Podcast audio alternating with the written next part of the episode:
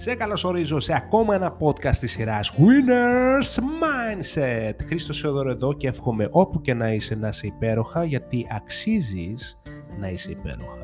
Αν δεν είσαι βρες τους τρόπους να είσαι υπέροχα.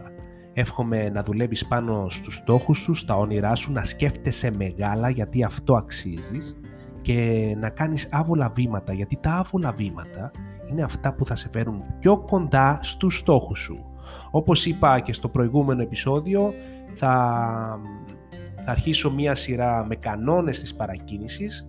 Το, στο προηγούμενο έχουμε, έχω αναφερθώ στο κανόνα νούμερο 1 που ε, αυτό που έχουμε πει για τον κανόνα νούμερο 1 είναι να είμαστε παρακινημένοι για να παρακινήσουμε. Και έτσι σήμερα θα πάμε στον κανόνα νούμερο 2 που η παρακίνηση προϋποθέτει στόχους.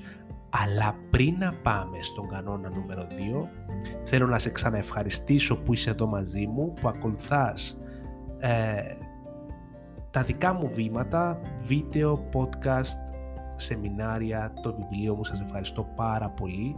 Σας, σας είμαι ευγνώμων και σας εύχομαι και σου εύχομαι ότι θα συνεχίσω με περισσότερο ζήλο, περισσότερο πάθος και περισσότερη ενέργεια να δημιουργήσω ακόμα καλύτερα πράγματα για να βρω για να βγάλω προς τα έξω αυτό που κρύβω εγώ μέσα μου γιατί αυτό που κρύβω μέσα μου μπορεί να σε βοηθήσει εσένα να διπλασιάσεις τα αποτελέσματά σου. Και αυτό πιστεύω ότι θα γίνει. Γι' αυτό έχει γίνει το Winner Mindset Podcast γιατί εδώ θα μοιραζόμαστε τες, τους τρόπους το πώς να μεγαλώσεις τα αποτελέσματά σου Εύχομαι αν είσαι στο γυμναστήριο, αν είσαι στη δουλειά, στην επιχείρησή σου, στο σπίτι, στο αυτοκίνητο, να απολαμβάνεις αυτό το podcast. Και μια παράκληση θα ήταν καλό και καλύτερο αν αυτό το podcast το ξανάκουγες μαζί παρέα με ένα notebook και μία πένα έτσι ώστε αυτά όλα που θα πούμε εδώ να τα γράψεις κάτω πρακτικά εκεί γιατί όπως είπα και πριν στα προηγούμενα podcast, ο αγαπημένος μου μέντορας Jim Rohn είπε «Αν έχεις ένα όνειρο, μη μου το πεις. Αν έχεις μια ιδέα, μη μου την πεις. Απλά γράψ την κάτω στο χαρτί. Γιατί το χαρτί όταν γράψεις κάτω είναι, είναι το σχέδιο δράσης σου. Είναι το πλάνο σου. Είναι το όραμά σου. Έτσι γράψ το κάτω και θα αποτυπωθεί απευθείας στο μυαλό σου. Πάμε στο κανόνα νούμερο 2. Η παρακίνηση προϋποθέτει στόχους. Είναι αδύνατο για οποιοδήποτε άνθρωπο ή για οποιαδήποτε ομάδα ανθρώπων να παρακινηθεί χωρίς ένα σαφή και συγκεκριμένο στόχο. Ξανά, χωρίς ένα σαφή και συγκεκριμένο στόχο.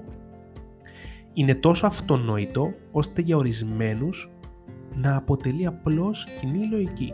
Και έτσι ίσως είναι εκνευριστικό να τονίζω εδώ τη σημασία του. Στο επιχειρηματικό κόσμο όμως συνήθως ελάχιστοι το συνειδητοποιούν. Στον αθλητισμό ισχύει ακριβώς το αντίθετο.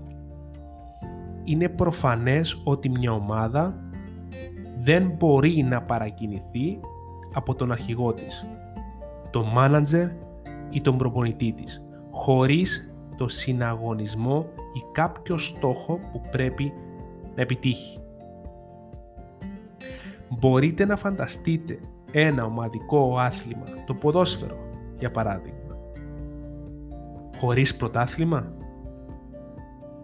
Ή αγώνες για να παίξουν οι ομάδες; Θα ήταν αδύνατον για τον προπονητή να παρακινήσει αυτή την ομάδα του και να, βάλει, και να βγάλει ό,τι καλύτερο διαθέτουν οι παίχτες του. Είναι σχεδόν βέβαιο ότι δεν θα κατάφερνε ούτε καν να τους πείσει να έρθουν στην προπόνηση.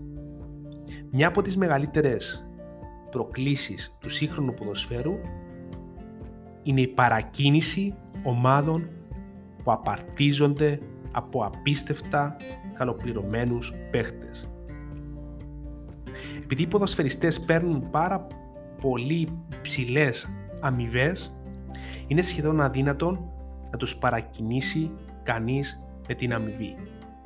Έτσι οι manager συχνά συγκρούνται μαζί τους και κατά συνέπεια δημιουργούν εχθρούς. Αν ρωτούσα τώρα οποιοδήποτε από τους υφιστάμενους σας ποιος είναι ο στόχος της ημέρας θα ήταν σε θέση να μου απαντήσουν. Θα μπορούσαν να μου πούν το στόχο της εβδομάδας ή του μήνα. Ίσως να μου έλεγαν ένα στόχο της χρονιάς. Αλλά είναι σημαντικό να θυμάστε ότι οι μακροπρόθεσμοι στόχοι δεν έχουν άμεσα αποτελέσματα. Ξανά, οι μακροπρόθεσμοι στόχοι δεν έχουν άμεσα αποτελέσματα. Και το τονίζω, η παρακίνηση όπως έχω ήδη πει είναι μια επένδυση για το μέλλον και χωρίς στόχο δεν έχει κανένα νόημα.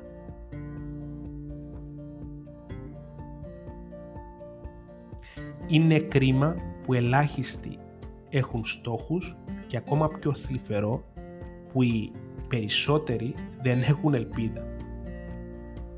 Υπάρχουν μάλιστα άτομα που ξυπνάνε το πρωί και η πρώτη τους αντίδραση είναι να μένουν κατάπληκτοι που επιβιώσαν και αυτό το βράδυ. Δεν έχουν ούτε σκοπό ούτε στόχους στη ζωή τους. Δεν ανυπομονούν να πετύχουν ή να καταφέρουν τίποτα απολύτως.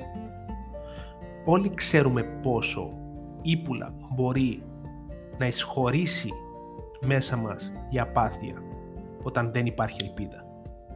Όλοι μας πρέπει να έχουμε ελπίδες. Να περιμένουμε κάτι με ανυπομονησία και επομένως να ορίζουμε στόχους και επιδιώξεις. Βάλε στόχους στη ζωή σου. Βάλε στόχους για να παρακινείσαι κάθε λεπτό, κάθε στιγμή. Ο στόχος είναι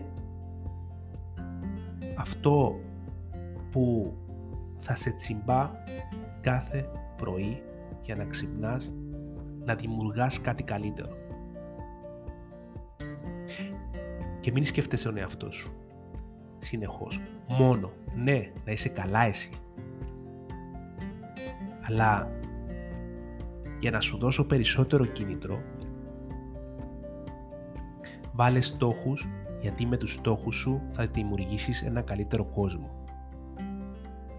Ένα καλύτερο κόσμο τον οποίο θα βρει ο άλλος που θα έρθει σε αυτόν τον υπέροχο κόσμο και θα εμπνευστεί.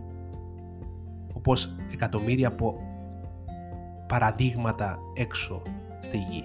Και εγώ αυτό που κάνω τώρα εμπνεύστηκα από κάποιον. Αν δεν είχε στόχους αυτός ο κάποιος και, και δημιουργούσε αυτό το μεγαλείο, δεν θα εμπνέωμουν εγώ να κάνω αυτό που κάνω.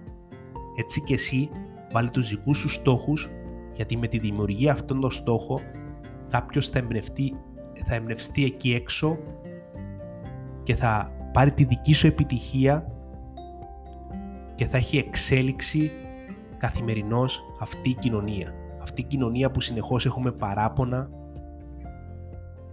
αλλά δεν είπαμε ποτέ ότι η κοινωνία είμαστε εμείς. Γι' αυτό βάλε στόχους στη ζωή σου. Η παρακίνηση προϋποθέτει στόχους. Χρήστο Σεοδόρο εδώ.